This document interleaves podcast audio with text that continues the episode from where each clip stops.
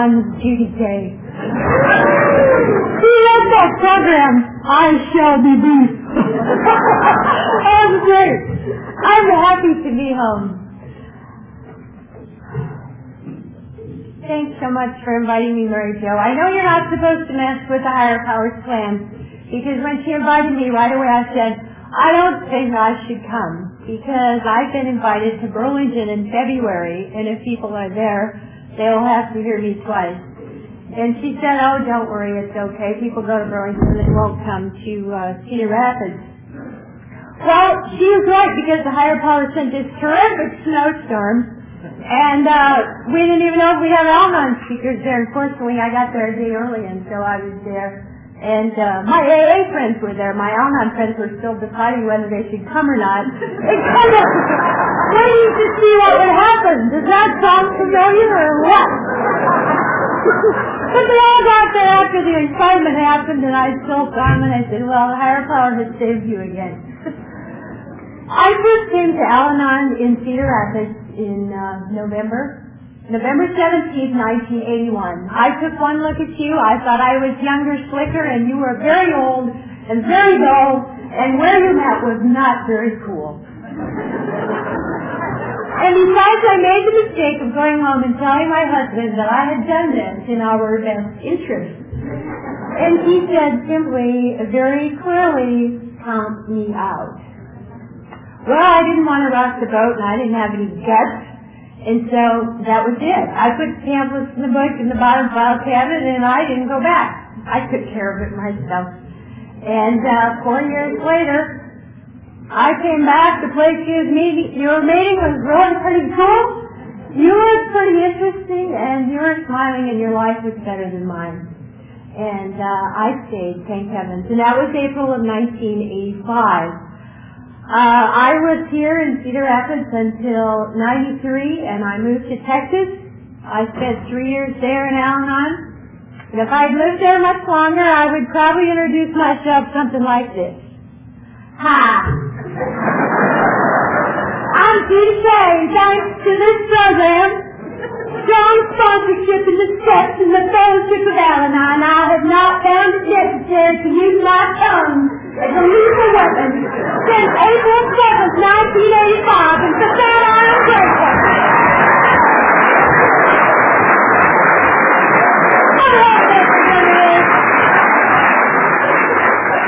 I thought that was pretty unique.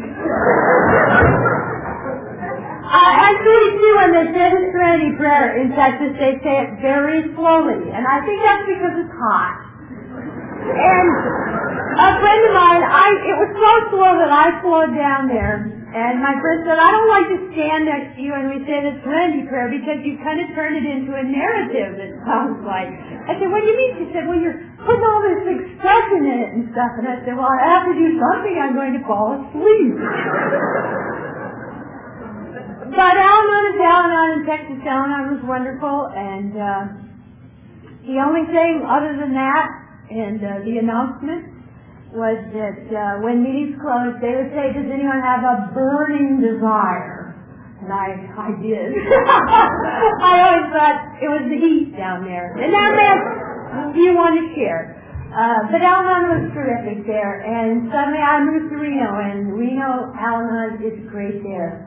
Um, I don't think there's a spirit of cooperation between Al-Anon and AA. In fact, we just had our assembly in September, and this is my second assembly in Nevada, and there is no Al-Anon speaker. And the AAs have the banquet at night, and the Al-Anons get up and they leave and they go off to have their own meeting. Well, the first year I did that, I thought that was pretty rude that we were there, so I stayed to hear the speaker.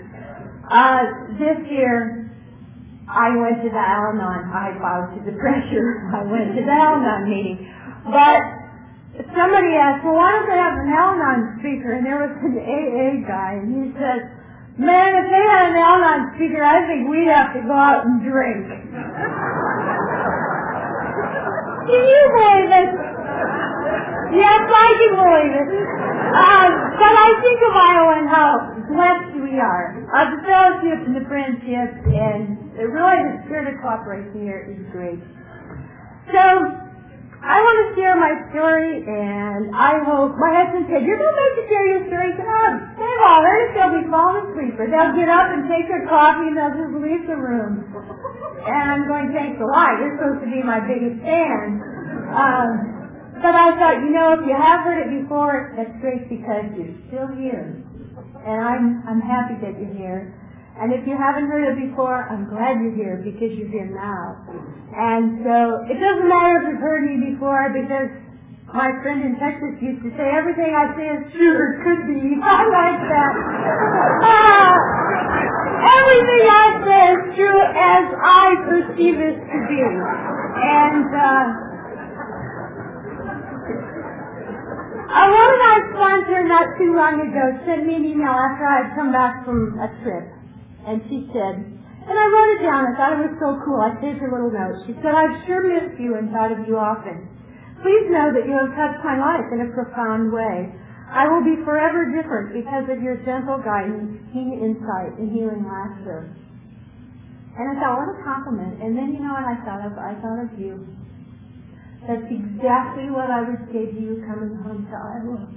Because I think of you often. I have bookmarks. I have people popping up on the email. I have uh, my spiritual book that I got in Salt Lake, and many of you signed it when my dad died. Uh, I have all these little reminders, and I have my little corn pin that I received, and I keep on my shelf. And I'm not sure that people know how important our connections in this fellowship are but, but they're tremendous. And so when I read that, I was thinking she was talking about me, and I thought, how foolish, because that's exactly what you gave to me, that healing laughter, and that keen insight, and that gentle guidance. And Mary Jo was right. You watched me grow, and I had a long way to go. Um, when I first came to this fellowship, I guess when I came back, desperation is always a prerequisite to action. I was desperate, and I felt pain. Um, I wasn't combing my hair in the back, and I've mentioned that. I don't know. I mentioned it once at home, and now people always check the back of my hair to see if it's combed. They thought that was quite cute. You know, you think you say these profound philosophical things. People do not remember that. They remember things about your hair or the stupid things that you've done. Um, I didn't comb my hair in the back. I wore basically uh, a navy skirt. And I had a gray one and a brown one. I uh, didn't really have any friends. I complained to both my neighbors.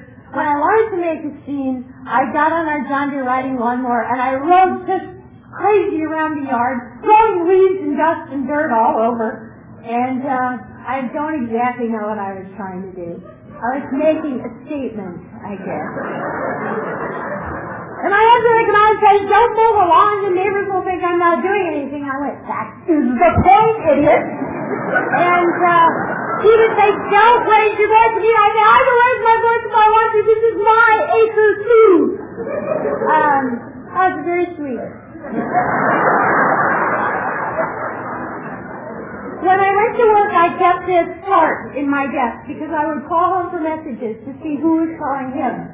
And then I kept these instances of these strange conversations. Uh, people saw me, they went the other way. I did phony uh, telephone surveys. I called numbers that I was suspicious of that I found on bar napkins or matchbooks. I developed a talent of reading upside down from a great distance, and that still comes in handy because I can see what you're doing at your desk, and I never let on, but I can read, and now that I have bifocals, it even works better. I've been around here so long that the other day I thought I had a cataract, and later as the sun went down, I discovered it was just taco sauce on my head. and I'm like, God, I forgot from my own. I said, I wanted bifocals, now I'm getting a cataract. I'll have to go back and stand having surgery. I just glasses, you know. Sometimes the answer's pretty simple. Anyway, my three favorite words at home were not I love you, but they were you're the one. With the finger. I got tickets in that finger. I know I did it a lot. And by the time I got back to Al-Anon, I was afraid that I would do something I would regret, but I was also afraid that my mother would not like it. I didn't know how I could kill my husband and have my parents find out. Uh, it, it made me so disappointed. my husband was keeping a gun in the nightstand in the bottom drawer, and uh, I used to go to bed at night with him because he drank outside the house pretty much. He'd come home, and then uh, he was tired. He would dish up his meal, throw off his slacks, jump into bed in his boxers, and watch TV.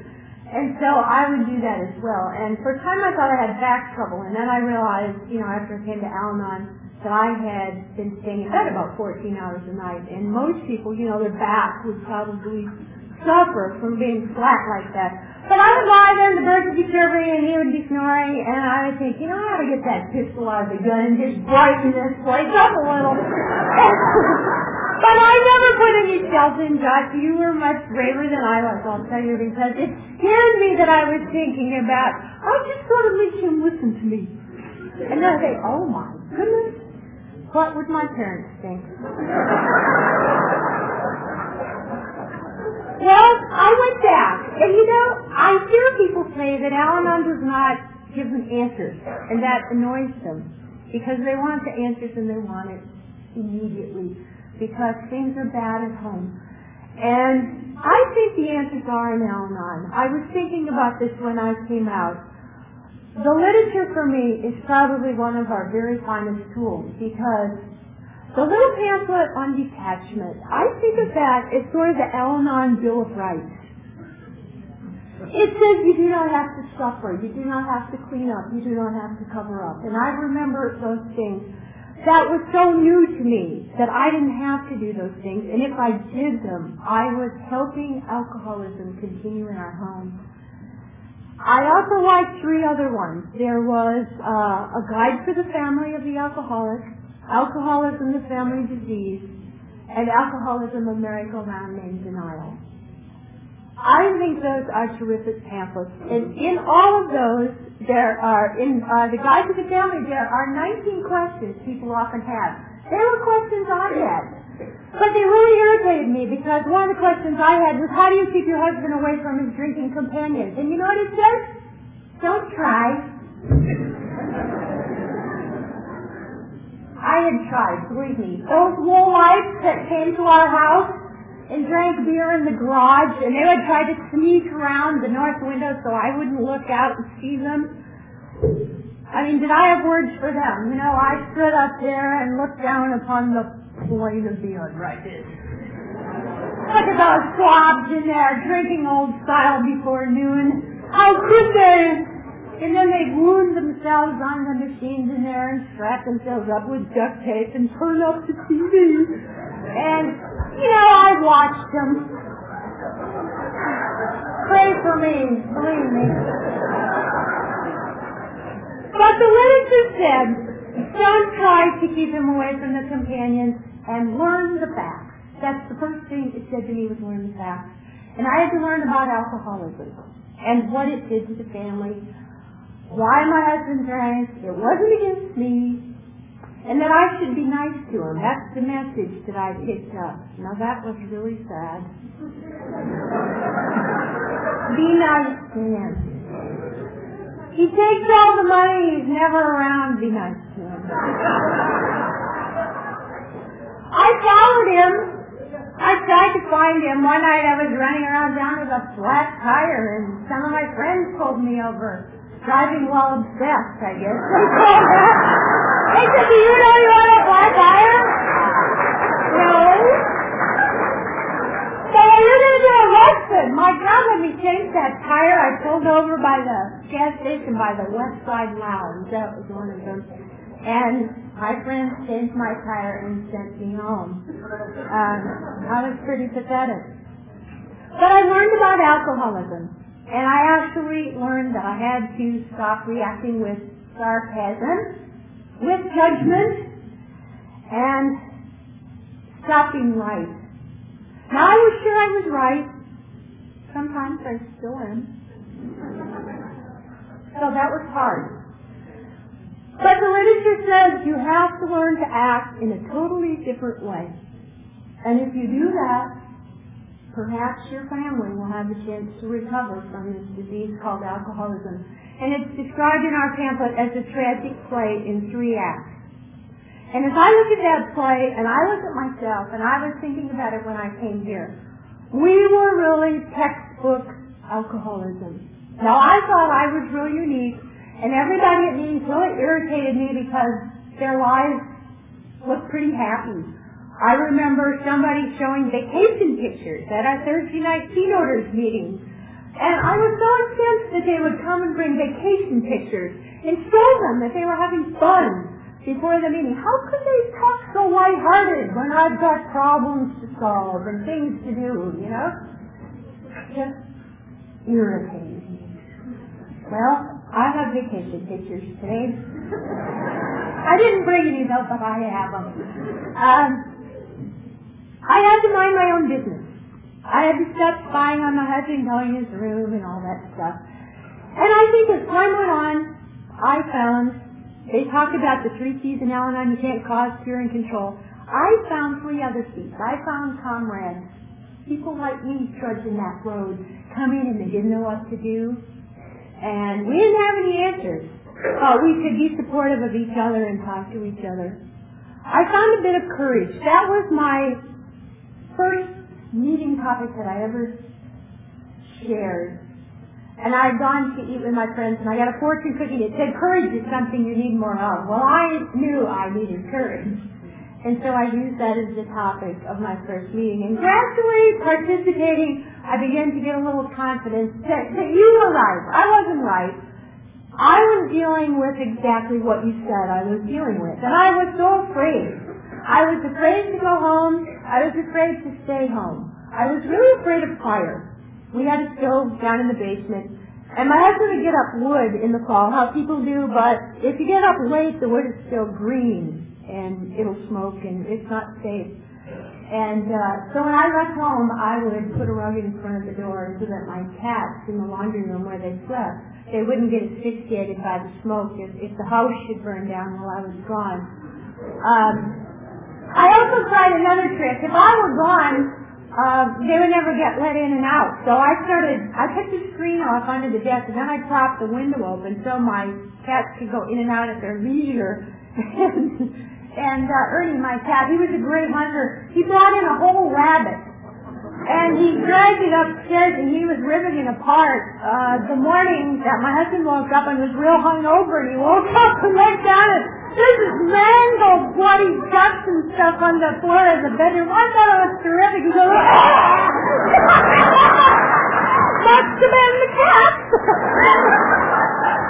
Uh, shortly after that, there were three inches and twelve screws on that window. I went down there. I thought, I don't think we're going to say anything about this. So the window was forever closed, and uh, I stopped leaving the window open for the cats.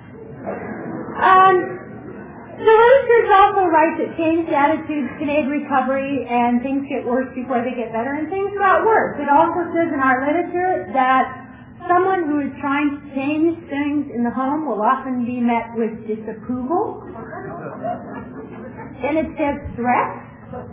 And then it says violence. And I don't have to go to violence, and I'm very grateful for that. I guess I would say it felt like emotional violence when I'm ignored or somebody's not talking to me. Um, but there were threats, and there was a time when I was going up to Waterloo, and I was told that if I did go there, that when I came home, my things would be on the deck. And I only have one house. I don't have a condo in Colorado, you know. If I did, I would say, hey, baby, that's fine. No, I wouldn't have. A coward. That's a lie. Where's it all film? Um, I decided to go. And when I decided, and that was a good point for me because what I realized was that I talked a lot about the alcoholic, and I think our tradition of principles about personalities is great. If people in AA don't like Al-Anon, it makes sense because a lot of times we talk about you, and we tell how crappy you are to us and how mean you are to us and you don't listen. And, you know, who likes that? I don't like that. Who would? And my husband said, you're talking about me, and that's not right. And I thought about it, and he's right, I was. And the decision that I made that day was that I was going to talk about me, I was going to cut out everything I said about him, I was going to trust my higher power, and see if my clothes are on the deck. That simple. And I went there, and some of you have heard this before. It was a great time, and I was so pleased that you had invited me, and I didn't know many people, and you said, have your breakfast in the room, and, you know, put it on the room tab. Man, I felt like Marilyn Monroe up there. You know, you're treating me just fine. And I put my tray out in the hallway because it said, put your tray in the hall when you're finished, and I do the right thing, you know. Uh, I put my tray out, I leaned out, but I had only my underwear on at the time, and I wanted to get it out far enough so that whoever came by would see it. I had my necklace on, along with my underwear, and the door closed behind me. There was a moment of opportunity, as you have taught me, not share uh, fortunately, I had to remember the Alateens room number only because we had talked about it at the dance. And so I scampered one way and it was the wrong way. And I scampered the other way and rapped on her door. And then I didn't want her to see me in my underwear, you know, in front of that little hole. So I stood to the side and then nobody answered the door. So I had to stand in front of the thing and go, it's me, let me. And she let me in and I got my clothes. But after that, I, was laughing about this incident. So I kind of forgot about the clothes on the deck, and so it didn't matter, you know. And I thought, oh, at least I had clothes. I was very grateful. So I think I began to see things in a different way, and I began to have a little more compassion, and I stopped talking about the low lights in the garage, and I wasn't saying mean things about them. Uh, and I really have to compact things because a lot of time has gone on, but eventually my husband did seek help. And I thought, our lives are going to be really different. And uh, after he came back from the hospital, he didn't drink for just three weeks. And then that night we were at a restaurant and, and he ordered a drink. And, well, my friends in AA are right. It's not the last drink that kills you. It's the first.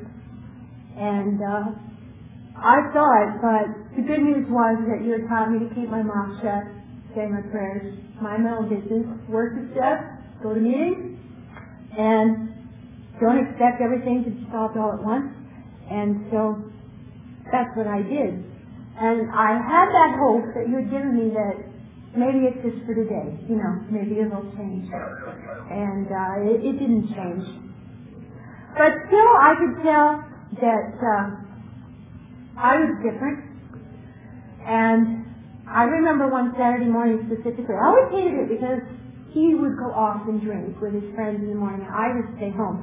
And I planted some cherry trees and I'd ordered some more and I thought, okay, I'm to plant these trees, you know, I've got to be about my business. So I'm, I'm investing in an orchard out in Fairfax, you know, just four acres, there's nothing left to be planted. And, uh, I'm out there trying to dig holes and he and his friend came home and, uh, they volunteered to help me. And they are so drunk, you know, I don't want to dig in my hole. But you have taught me, and I said, thank you, that'd be great. And so they're so proud that day. They dug holes like all over the office. they're all like this. And oh, it just, it just, oh, irritated me. You know, I was just into these straight rows of cherry trees. But I thanked them for their help, and they were proud, and we were together on this one, and that was a good thing. And, uh, you know, after a couple of years, it didn't matter at all, because when I went out and I pruned my cherries, I just really pruned them a lot on one side, so that the rows looked straight. the leaves are way wide on the north side, and the other side are just about a foot. And you know, they look great. So, I was beginning to adjust and uh, be more pleasant at home.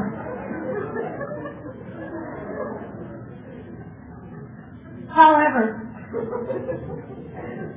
I got better and I guess things didn't get better. And you know, that's a hard thing because people say there's no promise that you're going to necessarily have somebody get sober in your house. And uh, that's true. And that's also hard. I think that I learned that recovery is a risk. You don't know what will happen to the other person if you choose to get better. And I think the hard thing for me was having the courage to continue to get better. Because after a while, once you get here, and there's a lot of laughter and a lot of fun, who wants to leave? I'm not leaving. I'm here for the fun and the fellowship and the health. And then what? Then you're really stuck. You know, it kind of comes to a moral dilemma. And uh, I had gone to to Oregon to talk and uh, share my story. And this was May of 1992. And when I came home, I found that all my things had been moved into another bedroom. My own book was there, and a few of my mementos. And I didn't really know what to do. And you taught me the best thing to do is nothing. Just check it out and see. And uh, so I slept in that back room that night. And I wondered where the cat would go. And the cat came with me, I want you to know. cat was even confused. Um, I stayed there for a couple weeks and I had to ask myself, you know, I've learned to be compassionate, I've learned to be understanding, and things had changed at our house. Because there was one time when I had simply given up hope that anything would be different. And I used to always leave the light on for my husband at the bottom of the driveway. And I called it the love light. And I used to look and see if it would be on for me, and it never was. In fact, roles have reversed because I was the one initially who would turn off the lights, lock the door, and shut down for the night. And then I would wait for him to come home. I didn't rearrange the furniture, but I did turn out the lights. And you know, I used to come up over the hill and look for that love light. It was never on. And you know how finally you just give up? You just quit looking. And then one night, I think after I just quit looking, I came up over that hill. And the love light was on for me. And I knew that he knew where I was. I was in Al-Anon. And I knew that he had left it on for me. And that light was always on for me. And if the lamp was out, he would tell me that the bulb was out. And I knew that that was his way of saying, it's okay, I'm maybe not behaving the way you want me to behave, I know I'm still drinking, but there was an element of respect that came into our household, and for me, that was a big, big deal. When I found my things in that back room, I thought, you know, I don't know if the higher power wants me to sleep on this saggy single bed for the rest of my life, and I don't really know what the higher power has in mind. But this was almost six years after he had returned to drinking. And I know there was a lady in our fellowship and she said, you just have to keep coming back. It took nine years before he got it. I'm going, no, I'm not saying what I thought. Um, I'm not waiting nine years, that's what I thought. Well, I had waited six. And you know, the truth was, I had said, okay, if I get financially independent, then I'm moving out. Well, I was financially independent and I it really now. See, I still love him. And then it was, well, I'll wait for the pets to die. You know, the truth was we had one dog, three cats, and what are the odds of them going out all at the same time within a few weeks? It's not that quick. Now, two of them were getting pretty old, but Sally was very young. That was our black lab dog. You know, so I'm thinking of all these things in the world, but I kind of saw it coming. And uh, a woman said to me, you know, there will come a time in your life when it won't matter what you have, what you own, your cherry trees, what's important to you will be your serenity and your peace of mind.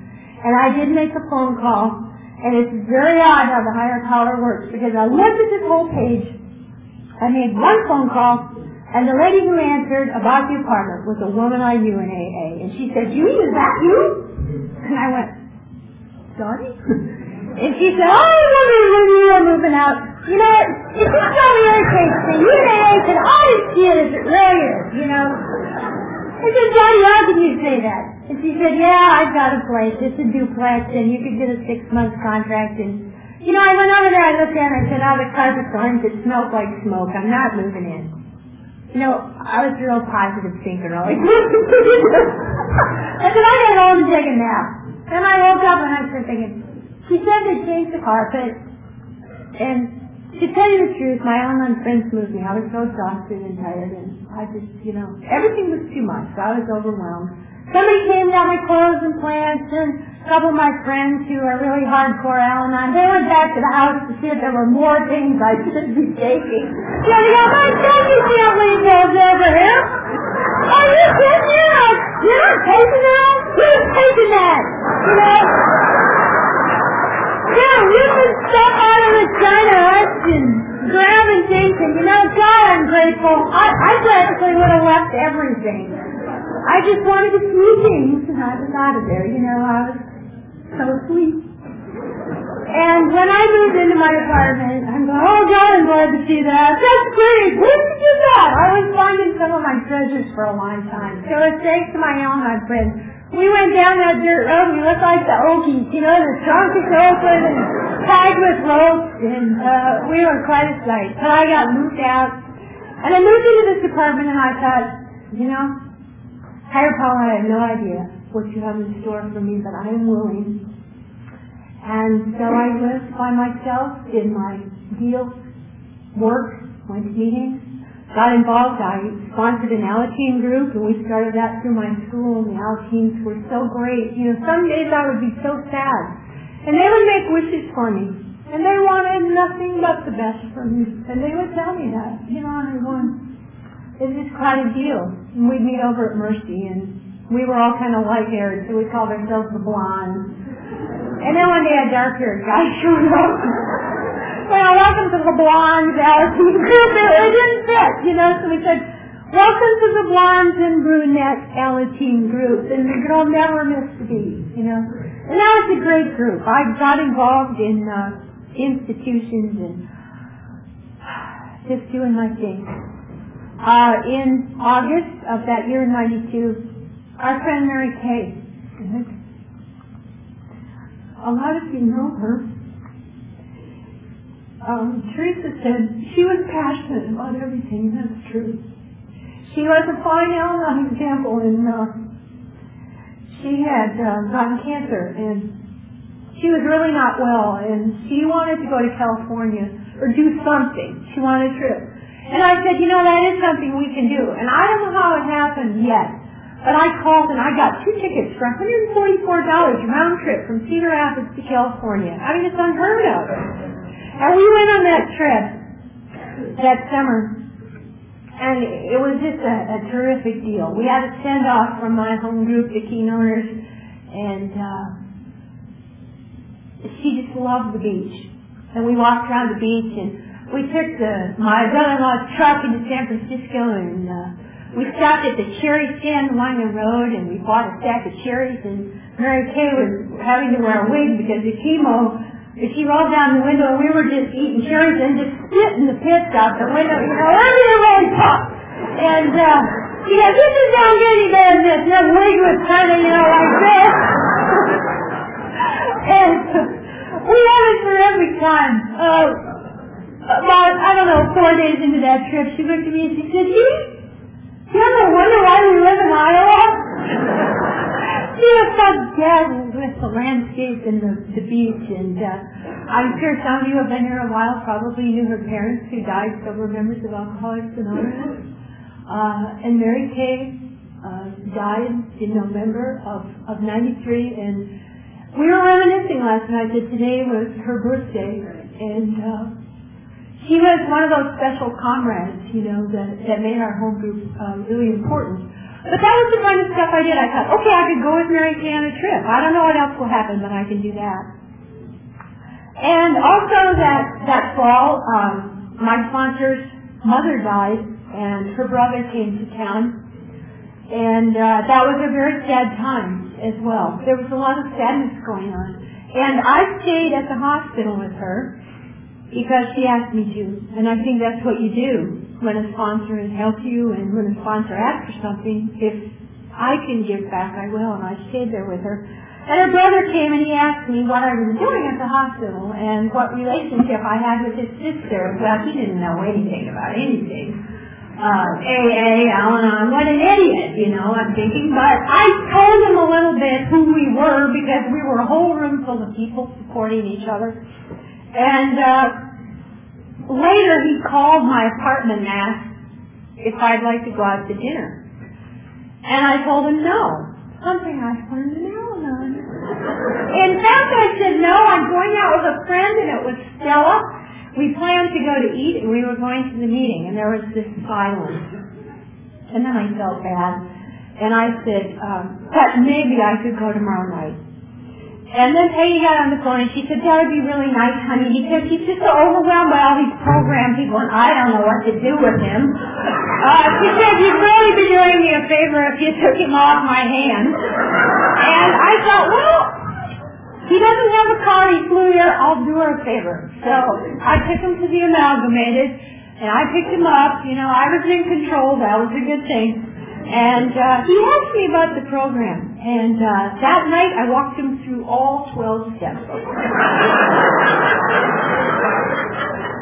and at the beginning of our dinner, I remember he had ordered a beer. And about step six, he stopped even touching it.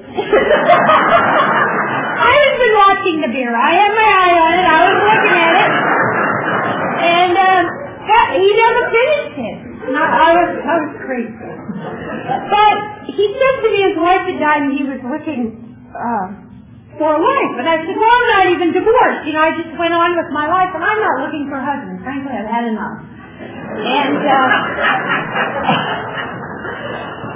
oh, he said, well, he called another time and asked me out for breakfast, and I just listened to the answering machine and I let it go. I was kind of confused. And you taught me, hey, close one door before you open another. And uh, I called the person who is my attorney, who happens to actually be in this room, who is in the fellowship, and I said, you know, I think you better dust those papers off one more time. I mean, he knew me, we were friends. Oh, gee, it's you again. Are you reactivating this file, you know?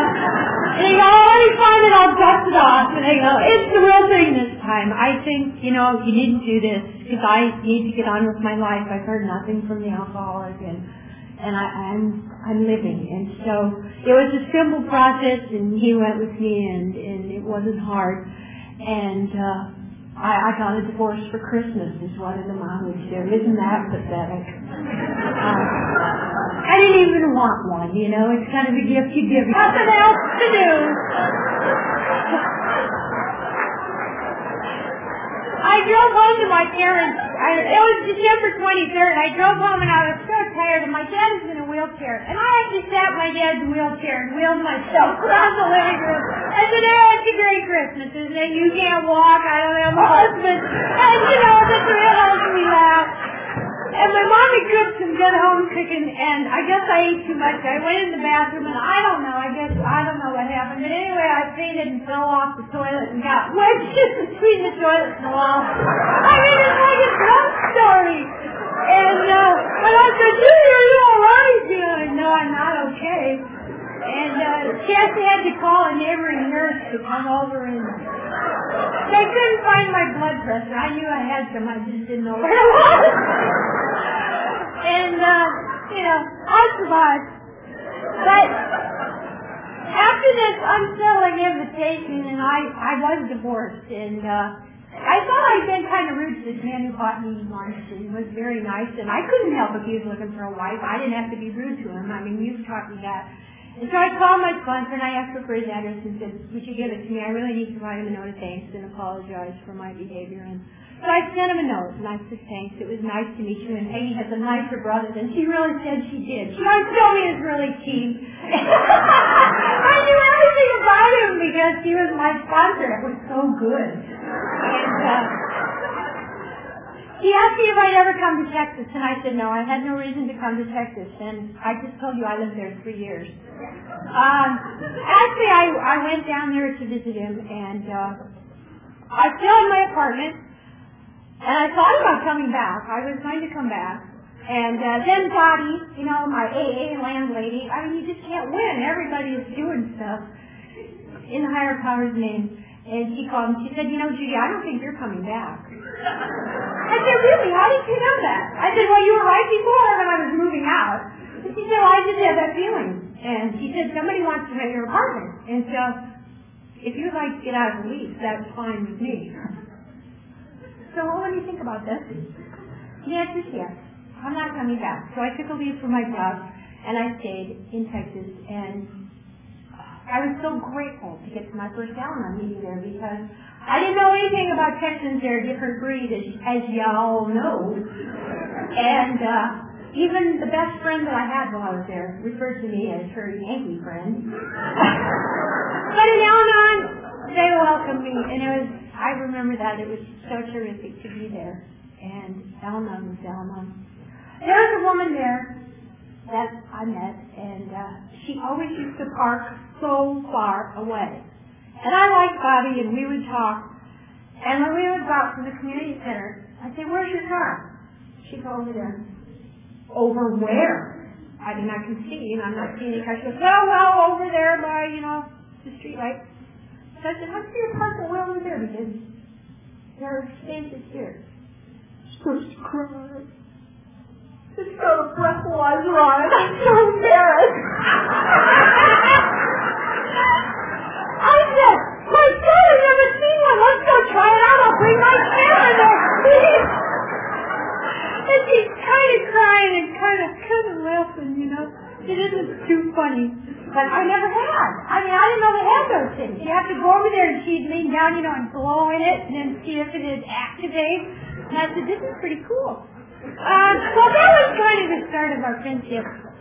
Although I think I'm lucky that she kept me as a friend after that. But uh, one night she said to me at the meeting, I said, "How you doing, Bobby?" And she said, "Oh, not, not so good." And I said, "Yeah, I understand." And she said, "Well, there is something that's helping me, though." She said, "I copied this page out of the book." uh, making crisis work for you and all our affairs. She said, I copied that out and I've been carrying it in my purse. And she said, I read that a lot during the day that helps me. So I said, let me look at it. I mean, I love our literature. And I said, let me see. And I, I looked at that page. And it was a submission that I had sent in, and in that page was what I had written, and it was in the book. And I'm just looking at it and I'm thinking, this is amazing. I mean, I think of all the books that we have and all the pages. It was just one small page. And I just got the goosebumps. I thought, we are destined to be good friends. And I said, I wrote that sharing. And well, it was a good thing because she asked me to be her sponsor. I didn't know people. I was home. I hurt my knee. And you know, I was having a hard time starting over because people looked at me like I was a newcomer in Al-Anon, and I was used to you, and you loved me, and I was a part of. And it was kind of bleak there. It's hard to start over, and then it's hard to have a good life. You know, I couldn't spend money very freely. I was still afraid of having fun. You know, I can see pictures of me. I didn't know how to really dress up and, and look like I was having a good time. I looked shy and I got a new suit, and oh my God, it was so bright. And then I had to comb my hair all the way around, and you know, I had to go out, and I had to do that for a whole night. You know, I was just used to go into meetings and eat little ice cream and Happy Chef, and oh dear, I mean, life it was just like I was 16 and starting over. And it was terrific because Bobby would call me, and uh, I had knee surgery, and I'm bummed out, and her life wasn't good, so you know, it was like we're a duo. And I have left Texas but I still, every Monday, I send her an email, and it's always titled Monday Hug.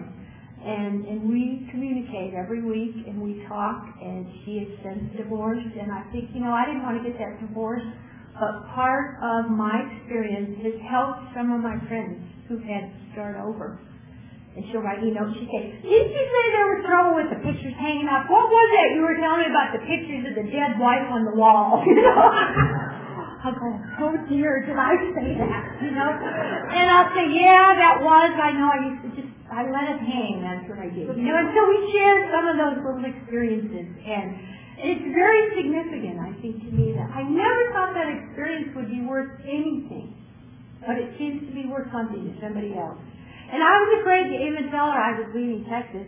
Um, but my husband had said to me, that she wanted to go to Reno. And I said, you know, buy me a new wash machine and a cat and I'll come. I didn't still want very much. I just wanted a wash machine that had a gentle cycle on it. I thought that would be great. And uh, we did go to Reno. And the husband I'm speaking of is my sponsor's brother. And I have to tell you, that guy it's really amazing to me because he often says things to me, I just want you to be happy. Isn't that amazing? Really? What's it work for you?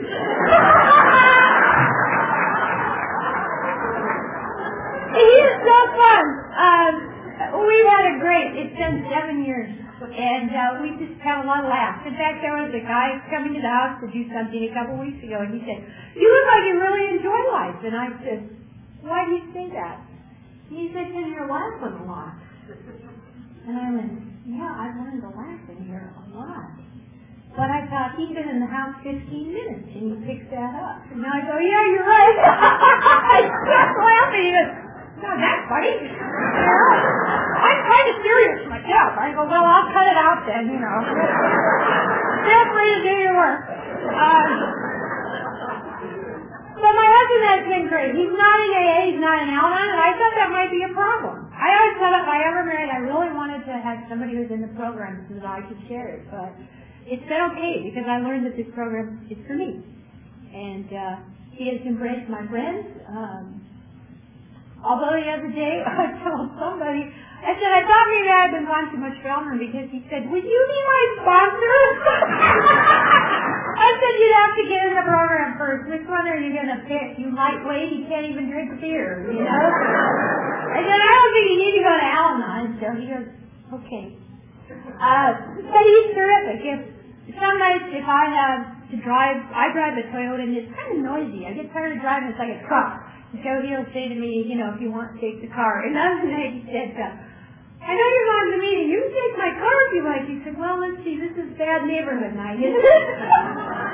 Because some meetings are in neighborhoods nicer than others. You know, I said, okay. Can I take your car or not? You know, but I laughed at him because uh, he's open-minded about me going to meetings. And for that, I think that's a blessing. I am grateful. Uh, no threats, no disapproval. I know when I first was in Texas, though, I didn't come home right away after a meeting. He said, who am I going to call if you don't come home? Do I just call the cops? And I said, no, no, you can wait till about midnight. I'm an adult. I'll call you if I'm going to be out after 10 and let you know. And so that was it. Uh, he doesn't worry about calling me anymore. Um, when he and I were married, it was funny. In Texas, we had to do this little form that documented that we were getting married in Iowa, and we got married here so that some of some of you could be there. And uh, there was this woman from public relations who came in, and she had to sign the form. And she came breezing in, and my husband worked in this big building office downtown Houston, and she said to me, tell me the sort of details of your past. Because She had to document, you know, my authenticity. We were being married. Well, I've been around you too long because I started right up. and he kind of looked at me like, oh, and I looked at her and she, she's just dumbfounded. I go, well, I was married by that, and then we used an alcohol and I realized it was just a figure of speech, you know. She didn't want to hear my experience, strength, and hope. so sorry, she has never forgotten me. That woman. Everywhere we see goes, hello, and I think, they're still married. I also went to a four-step workshop there, and I really felt I needed to just go and have a weekend. And it was pretty funny because I waited my turn and I went in to see a priest. And I had my list, and I was ready. And this man said, uh, tell me, you know. So I started and I was paying quiet. As it turned out, he was practically deaf. And there was a waiting line of other people. There was kind of a, a row of folks outside the door.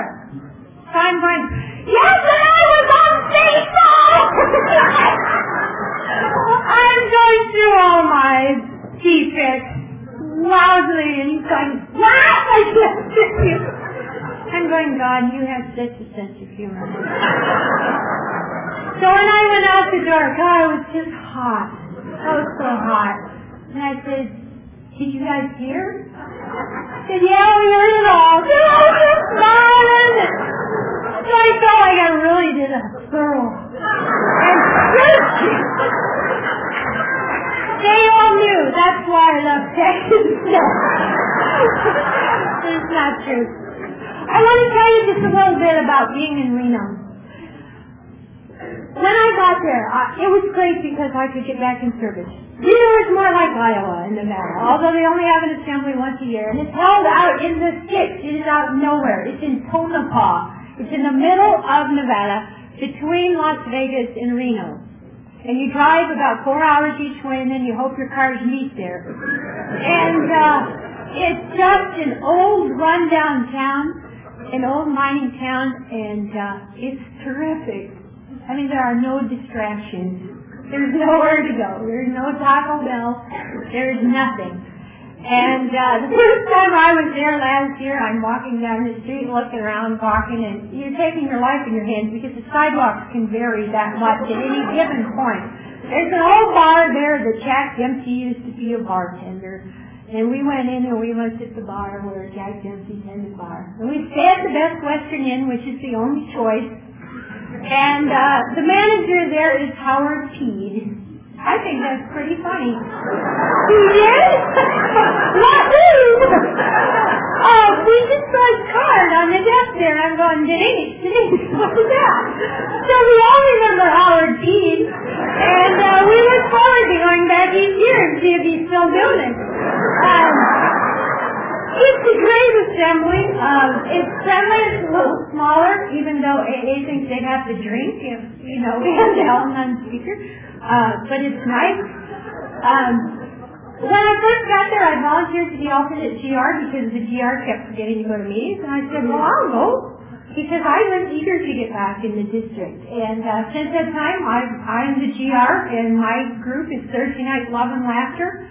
And we started at about 8 to 10 people, and a week ago we had 30 at our meeting.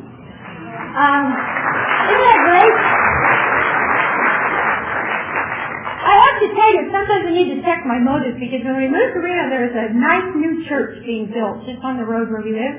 And I, you know the first thing I thought? Not, aha, that's a church for me. I thought, aha, that's a place for a meeting. Because they don't have a schedule yet and it's new and they won't have people filling up the time. So my husband had suggested we go there and I said, I don't want to go there. They wear robes, those Methodists. You know, I'm not judgmental. And, uh, well, as it turns out, we went there. The pastor is a recovering alcoholic, and he's a terrific guy. And uh, we went there a few times, and then we thought our meeting at Steamboat was going to close because the place was looking really bad. And so I went to John and I said, "Do you think you know we can maybe have a meeting here?" And uh, well, yeah. And so we moved there in March, and uh, we started this tradition of having Al-Anon people tell their birthday stories at the end, the last Thursday uh, our home group, we do, the first Thursday is open discussion, second is literature, which means we do a pamphlet. Third is step and tradition, fourth is book study. If we have a fifth, we have birthdays. So we have a variety. And uh, we have our Al-Anon members share their birthday, and then we have cake, and we've got a little book. And uh, it's been a great tradition that we've started because uh, last month there was somebody who, right behind her name and her birthday year, put in parentheses, carrot cake, please.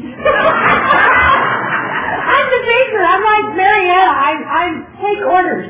But you know, it's been really fun because I call people on their birthday and I go, now what kind of cake would you like? Would it be chocolate or, you know, what do you want? And people say, you know, my mom used to make me a chocolate cake and she put peanut butter in the frosting. And, and so I've come up and, and now we've got so many people, we're spreading the baking news and we have to have two or three cakes, and we are really growing, and it's terrific. So I'm GR. I am district secretary because no one volunteered for the spot, and I'm sitting there thinking, if anybody ever finds out what I do and that I can spell and write fairly decently, I would be ashamed that I wouldn't volunteer to be secretary. So I said, I think I can do it, and I'm district secretary. And our district is not as loving and cooperative as this district, and I try to share my experience from Iowa. And people say, I'm not going to that district because they just fight and they're mean to each other. And I say we have to fight it from the inside, fill them with kindness, and keep going back. And uh, I think it's getting better. At least I feel that it's better. Uh, we've been able to actually have uh, one unity night. We had a speaker. I suggested a workshop, and it turned into something totally different. But I thought at least people were doing it, so we'll it. You know, I'll get what I want later. I know that. I just keep having that. Um, I also was at area, and they had asked for people to put in resumes for institutions, and of course, I won. And you know why? Because nobody else put in. but I like doing that, and I think it's something that I can give back, and uh, it's pretty simple to do. So I like participating in Al-Anon because it keeps me laughing, it keeps me happy, and I think it keeps me whole. Um, service is essential, I think, to recovery, and so study the steps. And those 12 steps, people are wanting to work the steps.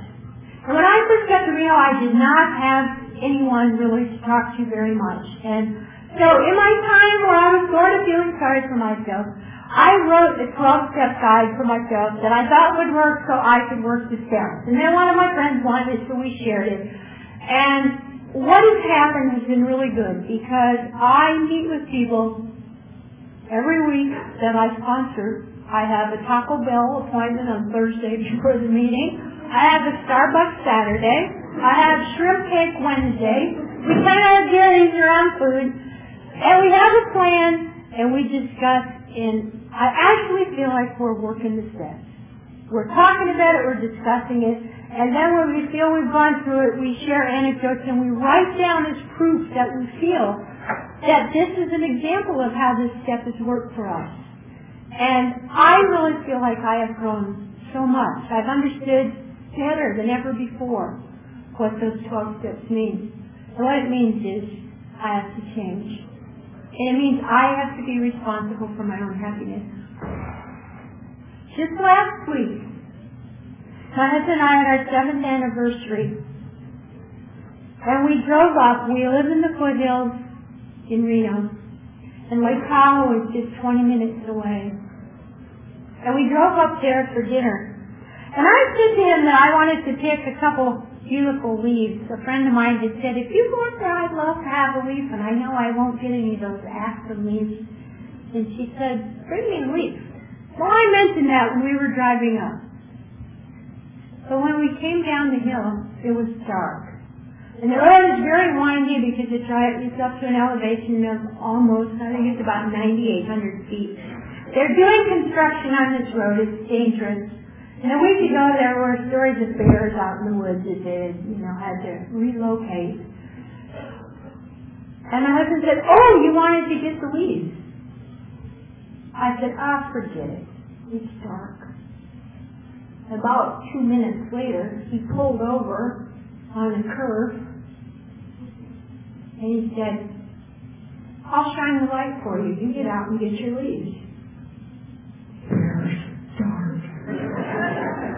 But I felt a little pressure. So I gingerly got out and stepped over and, you know, it was really interesting to me because in the true darkness, when the light is shining, you can only see what the light shines on. And I've always been racked by indecision. Should I do this? Should I not? But the light was really focused and just clean. And I looked at those golden heart-shaped aspen leaves, and so I started to pick a few. I'm thinking, these are the prettiest I've ever seen. And then I heard a little stream, and it was trickling down the mountain, and I tried to see in the dark, but I couldn't see it, but I could hear it.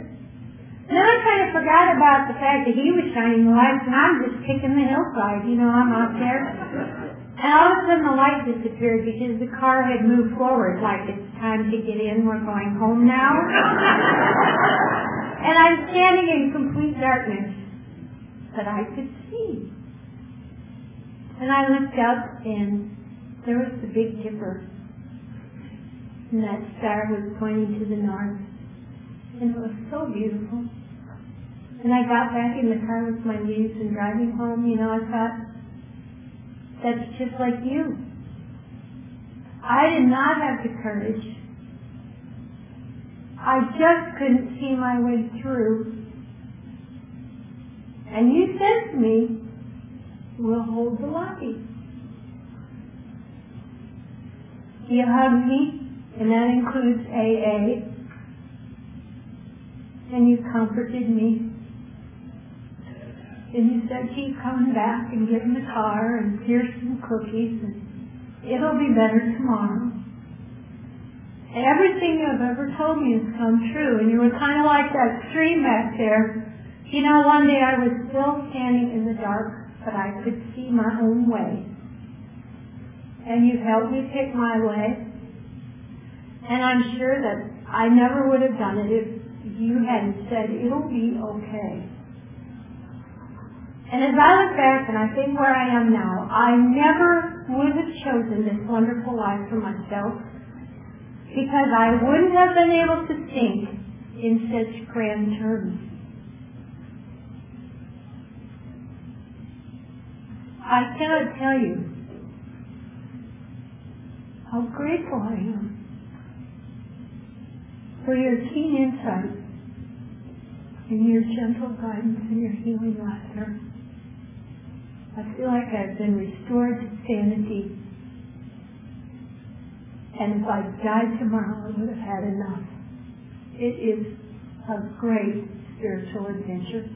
And I'm so happy that you invited me back. Thanks.